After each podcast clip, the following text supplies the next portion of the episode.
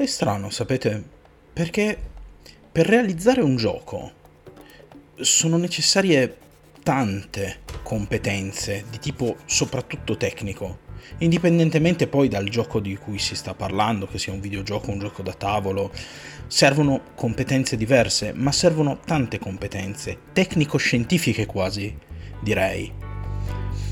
E un gioco può essere tale, funzionale, solo ed esclusivamente se rispetta alcuni principi fondamentali. Tecnic- quindi diciamo se funziona, no? se arriva allo scopo che si prefigge e le regole non entrano in contraddizione tra di loro. Ma tra la mole di tecnica richiesta e uh, i principi rigidi, no? Diciamo, che si richiedono perché un gioco funzioni, in mezzo il territorio è pura intuizione.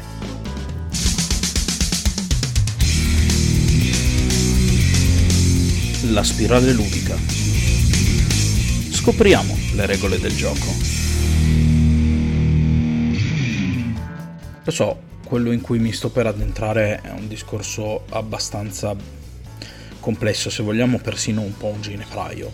Però secondo me vale la pena fare questa riflessione, più che altro tanto per contestualizzare un attimo l'ambiente in cui ci si muove quando si dice devo fare game design o voglio fare game design. Prima di cominciare però, come al solito, vi ricordo che, eh, di seguirmi, prima di tutto. Se vi piace questa puntata condividetela con i vostri amici. Sotto in descrizione troverete i link a tutti i miei social per rimanere aggiornati sulle uscite del podcast. E se proprio vi piace quello che faccio, beh, sotto c'è anche il link di Coffee così potrete contribuire offrendomi un caffè o una birra. Io ve ne sarò estremamente grato. Ma detto questo, cosa voglio dire quando parlo di quello spazio che c'è tra la competenza tecnica necessaria e i principi che regolano la funzionalità di un gioco. Cominciamo dal principio.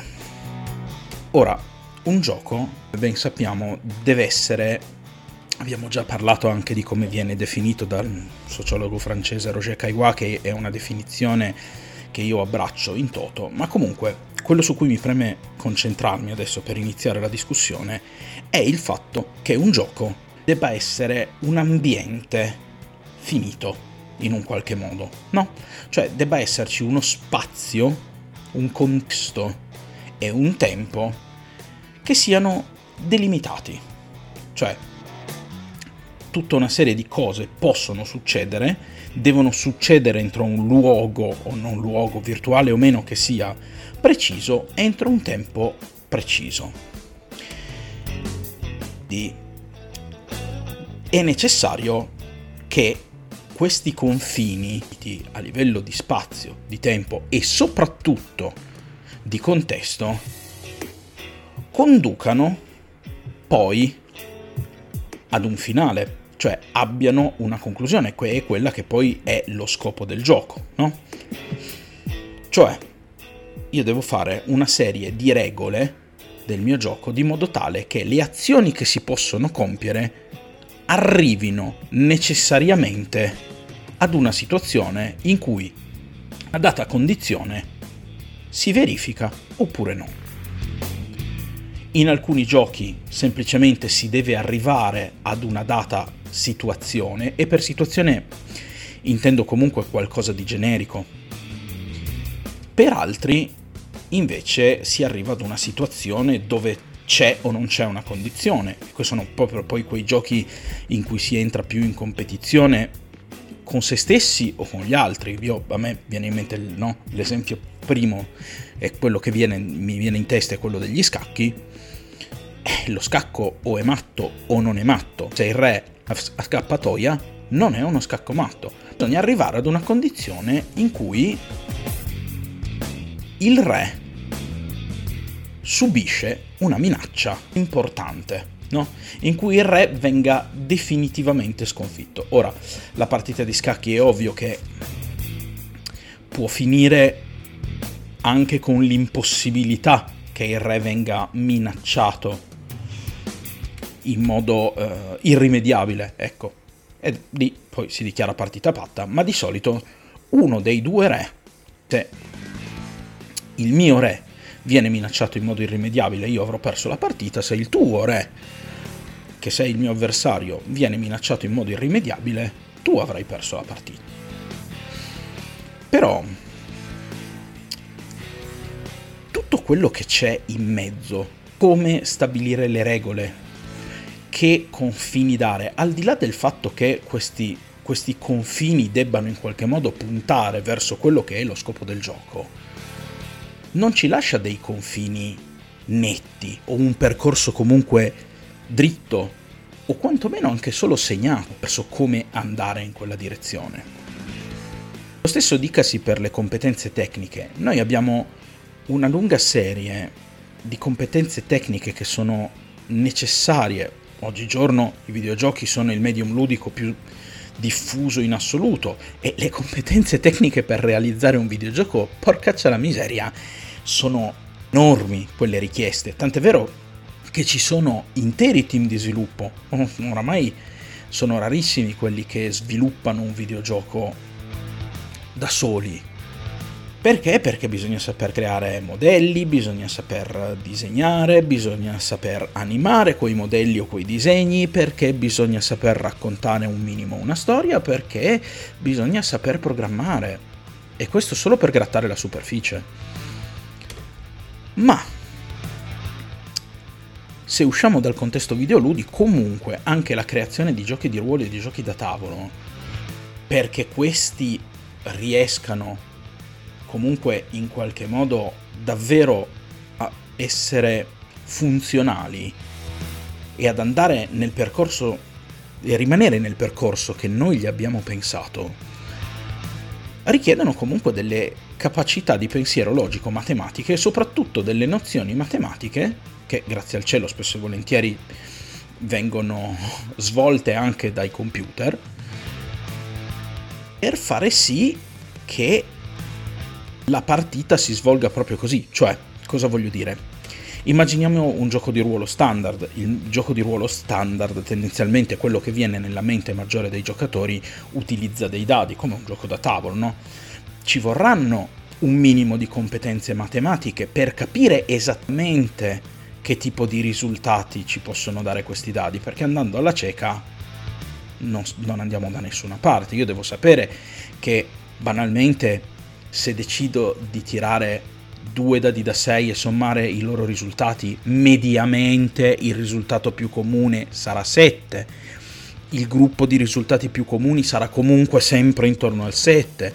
Se io questa cosa non la so, non posso andare da nessuna parte. E qui è solo per citare una, una nozione di probabilità veramente, veramente elementare, perché poi se andiamo verso eh, i pool di dadi, eccetera, eccetera, i calcoli si fanno molto più complessi e grazie al cielo, come ho già detto, ci viene in conto computer. Però comunque dobbiamo andare in quella direzione, dobbiamo quantomeno fare, far fare al computer i calcoli per capire esattamente no, questi dadi a che cosa portano.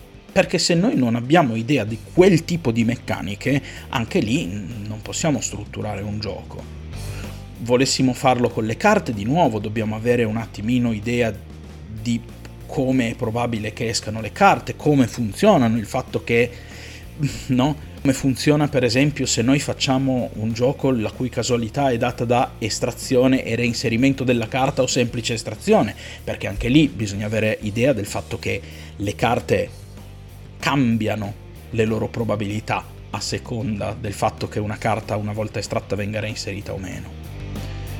Così come dobbiamo comunque fare un minimo di statistica nel caso in cui decidiamo di dare delle risorse limitate ai giocatori per avere più o meno successo invece di ricorrere alla casualità. Tutte queste cose insieme costituiscono un bagaglio tecnico che tendenzialmente va molto verso il logico matematico, anche per quel che riguarda i videogiochi, comunque la programmazione inevitabilmente va da quella parte lì, comunque contribuis- contribuiscono ehm, ad essere e a creare un bagaglio logico-matematico strettamente necessario per la creazione di un buon gioco. In mezzo però, come scegliere di utilizzare quegli strumenti?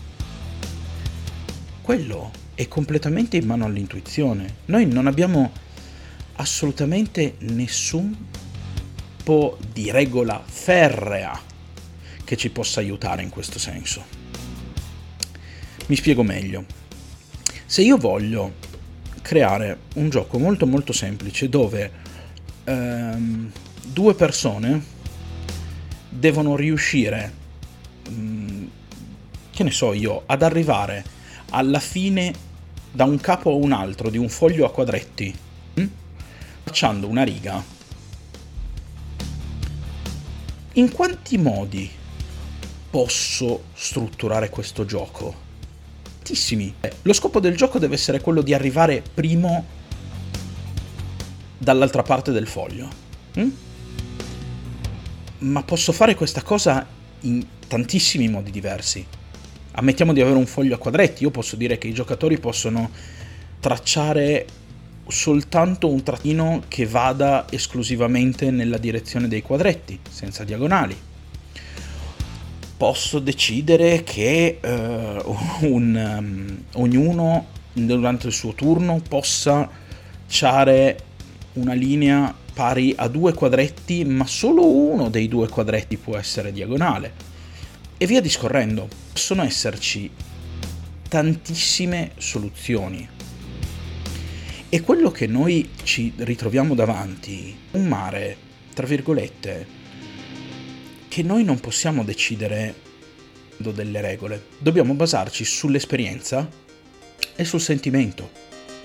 Deve essere una cosa strettamente intuitiva. Oddio, la scienza per come sta progredendo ci sta mostrando che eh, a dispetto della complessità di molte cose si può arrivare scientificamente ad avere un certo tipo di risultato. Però la nostra mente per il momento è ancora troppo complessa. E quindi per arrivare ad un risultato che sia divertente da giocare, alla base, sotto, non abbiamo nessuna scienza che ci può aiutare. Cioè il game design, quello che noi scegliamo come meccaniche ludiche, ha ben poco a che vedere con la scienza. Certo, deve essere misurato, misurabile il risultato. Tant'è vero che addirittura le competizioni internazionali, anche di cose che tendenzialmente sarebbero più estetiche, quindi colpiscono molto più soggettivamente, come il pattinaggio artistico, come ehm, il nuoto sincronizzato, i tuffi, eccetera, eccetera, vengono parametrizzate. È chiaro che si cerca di avere una giuria il più imparziale possibile, che però debba seguire anche tutta una serie di parametri nel cercare di dare i voti per stabilire chi ha vinto la gara.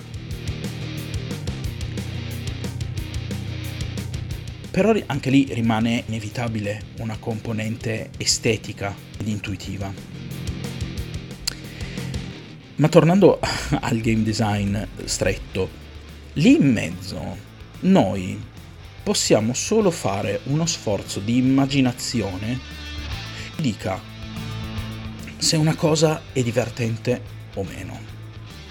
Ora, il divertimento, come tutti sappiamo, è straordinariamente soggettivo. Ciò che diverte me non diverte te necessariamente, magari diverte anche te. Ci sono giochi che possono diventare molto popolari e giochi che assolutamente diventano poco popolari, ma non per questo sono dei brutti giochi. Tanto per fare un esempio, ehm, rimanendo in ambito videoludico, si sono, si, per, ende, per esempio si è andato a perdere molto il genere dello strategico in tempo reale che quando ho cominciato a videogiocare io, no, un po' dopo quando ho cominciato, io ho cominciato abbastanza presto, ma voglio dire che quando io ero comunque nel pieno del mio periodo universitario era un genere che su PC andava molto forte. C'erano StarCraft, Warcraft, Supreme Commander, insomma ce n'erano veramente una tonnellata di strategici in tempo reale, ma questi strategici sono andati via via scomparendo. Questo rende un gioco di strategia brutto? No. Mentre invece lo sparatutto in tempo reale, che all'inizio non aveva praticamente quasi nessuna diffusione se non quel, quella nicchia di appassionati su PC, si è sparso fino ad arrivare sulle console, a diventare un genere di intrattenimento di massa Quindi anche lì capire che cosa è divertente o che cosa no, capire che cosa è divertente per una massa di pubblico il più possibile o capire che cosa è divertente e basta, sono due cose diverse e richiedono ragionamenti molto diversi. Perché se da un lato vogliamo vedere che cosa è divertente per la massa, beh, possiamo lasciare spazio all'intuizione, basarci sulla statistica, riempire di ciò che i dati ci dicono il nostro gioco e pubblicarlo. Il gioco funziona. Chiediamocelo perché è vero che abbiamo assistito a grandi successi, però erano giochi effettivamente divertenti? E perché erano divertenti? Erano divertenti perché potevi shottare il nemico, ma erano effettivamente giochi ben fatti? Erano giochi che accontentavano tutti? Lungo periodo dei videogiochi in cui si cercava di fare il videogioco perfetto che potesse accontare tutti, io me lo ricordo, era poco dopo, diciamo a metà degli anni 2000, forse un po' dopo, forse anche il 2010, è stato un periodo in cui le case semplicemente buttavano fuori giochi inserendo gli elementi che statisticamente maggiormente piacevano.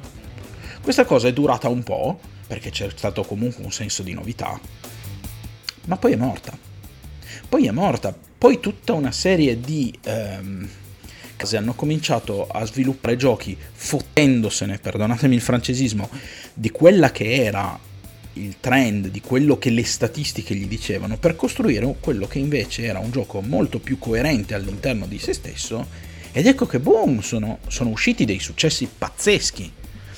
Pensiamo alla saga di The Witcher. La saga di The Witcher è stata mh, presa come modello per mostrare che la modellizzazione statistica di un gioco non è una strada percorribile. Quindi nel fare game design, quando noi vogliamo approcciarci a questo tipo di disciplina, dobbiamo sempre ricordarci in primis che quando abbiamo padroneggiato i mezzi tecnici, siamo soltanto all'inizio del nostro percorso. Una volta che sappiamo come eh, programmare conosciamo i numeri e conosciamo il calcolo delle probabilità, una volta che sappiamo modellare il 3D o disegnare in 2D e animare, una volta che ehm, abbiamo imparato a scrivere eh, la questline di un gioco, solo all'inizio. Non siamo affatto arrivati, non sappiamo ancora fare un gioco. O meglio, lo sappiamo costruire, ne sappiamo imbastire una struttura, ma da lì al fare un buon gioco ce ne va. Quindi il game design stretto, cioè la creazione della meccanica di gioco, esso completamente intuitivo, per ora, chi lo sa in futuro, che però pone radici nella nostra esperienza.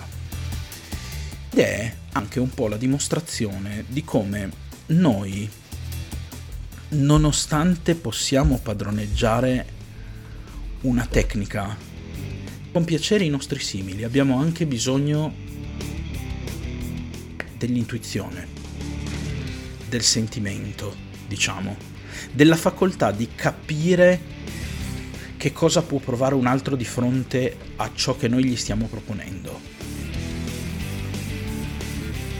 Io mm, una cosa su cui insisto parecchio quando creo i miei giochi, anche se non li pubblico mai, ma dovrei, è una volta che ho tutti i miei numeri, ho tutte le mie cose in mano, ho tutta la mia struttura, guardo il gioco dall'esterno e mi dico, ok, il gioco di per sé funziona so che posso migliorarlo, so che può funzionare meglio. E tendenzialmente questa mentalità è sempre vera, cioè un gioco può sempre essere fatto meglio. Ma attenzione, con, un, con una particolarità. si può migliorare, perché si può verso una direzione o verso un'altra, si può migliorare perché si possono raffinare le meccaniche, si può migliorare perché si può rendere il gioco più intuitivo o più complesso. Anche le sfumature del miglioramento sono tante e molte. Quindi anche quando pensate a quali dettagli limare e a che dettaglio implementare, dovete sempre avere in primis in testa ben chiara voi l'esperienza che volete dare. E potete pensare di poter prescindere dal fatto che ci sarà tanta soggettività in questo perché è inevitabile. Voi non potrete mai davvero immergervi nella testa di qualcun altro potete avere degli esempi potete fare dei paragoni ma in primis comunque quando create un gioco anche se poi si modifica nel tempo la cosa che dovete aver più chiara in testa è l'esperienza finale non solo da un punto di vista meccanico, ma anche da un punto di vista emotivo. Che sensazioni vi regala pensare a ciò che state producendo? Pensatelo finito e pensate a che sensazioni vi regala. È esattamente la direzione in cui volete andare.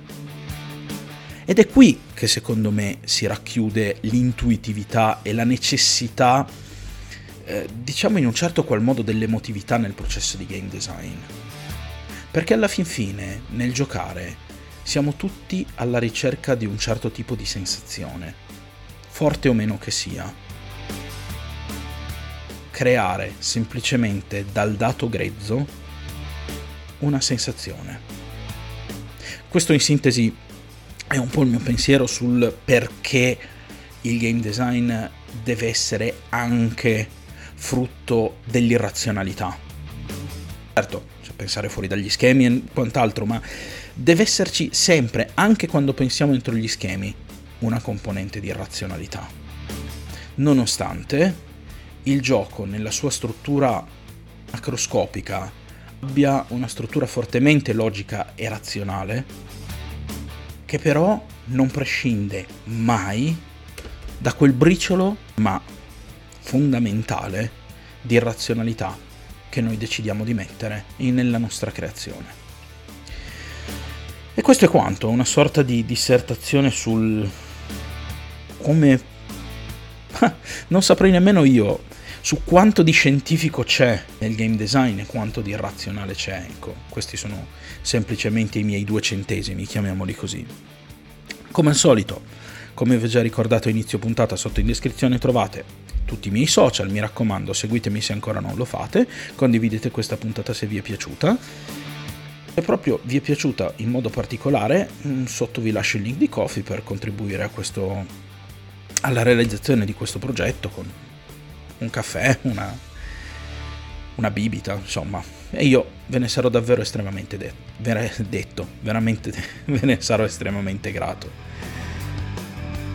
Ciò detto, non mi resta che ricordarvi di non smettere mai di giocare e che ci sentiamo alla prossima puntata. Ciao a tutti.